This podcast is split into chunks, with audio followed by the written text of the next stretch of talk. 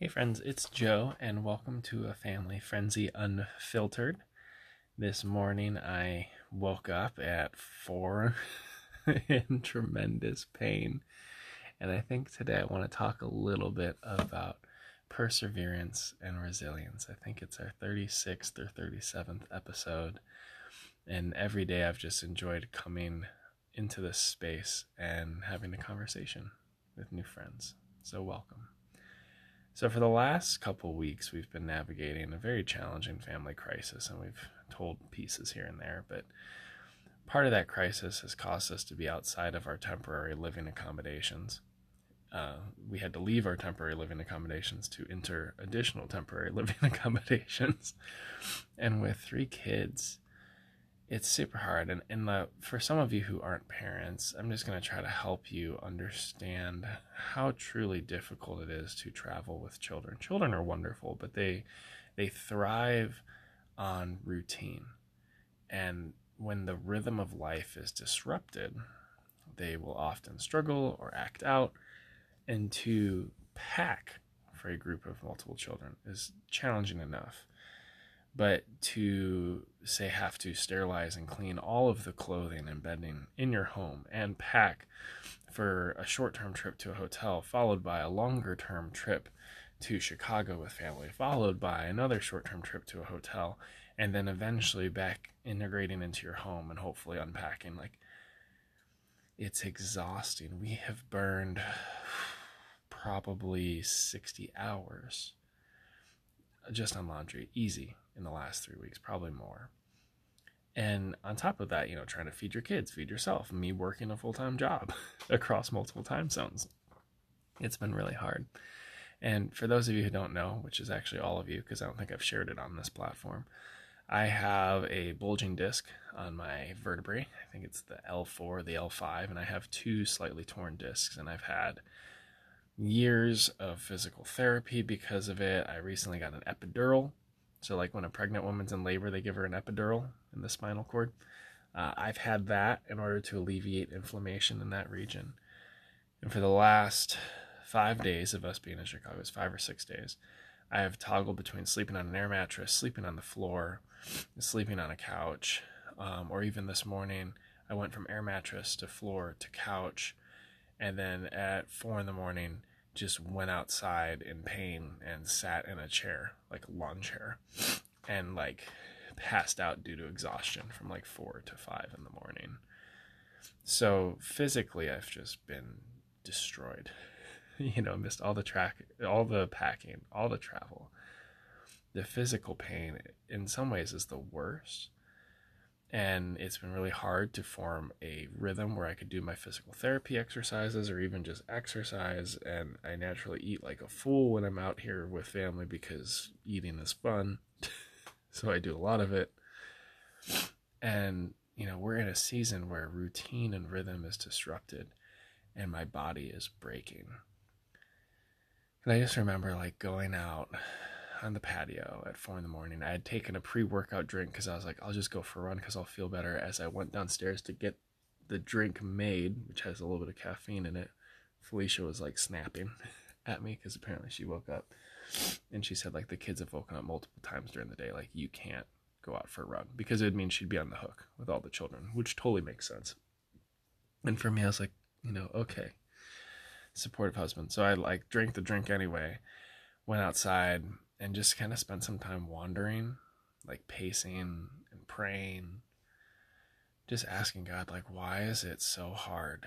Like, why is this season this challenging? Because in many ways, apologies for the sniffles, they also have dogs, and I'm allergic to dogs. So everything, everything is challenging. And for me to just ask God, like, why is this happening? Like, we were comfortable in our home and we were led to sell our home in order to move to Japan, anticipating that a visa and a relocation would come shortly after. We closed on our home on July 19th, and it's September, and we're told we won't be relocating until like mid November, best case. So everything's stretched out and challenging, and the ho- housing crisis we're navigating, and you know it's it's neat because I didn't get an answer and sometimes that happens with prayer for those of you who come from a faith context. You might have had similar experiences of like everything we're navigating right now feels purposeless. It hurts and it sucks. We don't like it.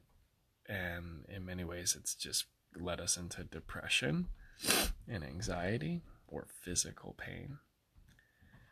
But that said, you know, I've been coming into a sense of peace with it that like God's developing a spirit of perseverance and resilience within me.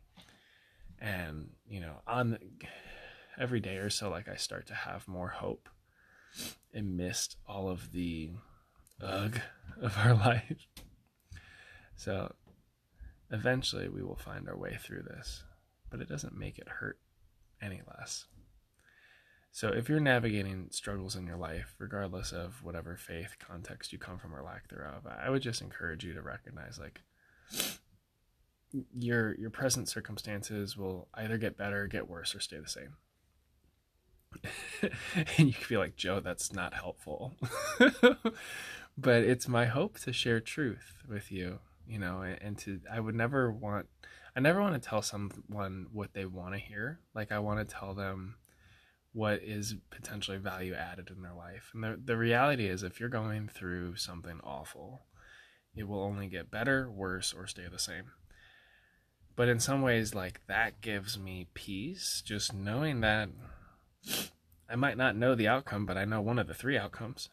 I know it has to be one of the three, or maybe some weird blend of both over the coming weeks. And you know, you might look back and be like, oh, that really did occur for a reason, but it might not. I had a, a beautiful conversation on a TikTok live with an individual whose father died traumatically of a heart attack, like on it was Thanksgiving or Christmas. And this individual was like 16 when it happened, 16 or 17 or maybe 15.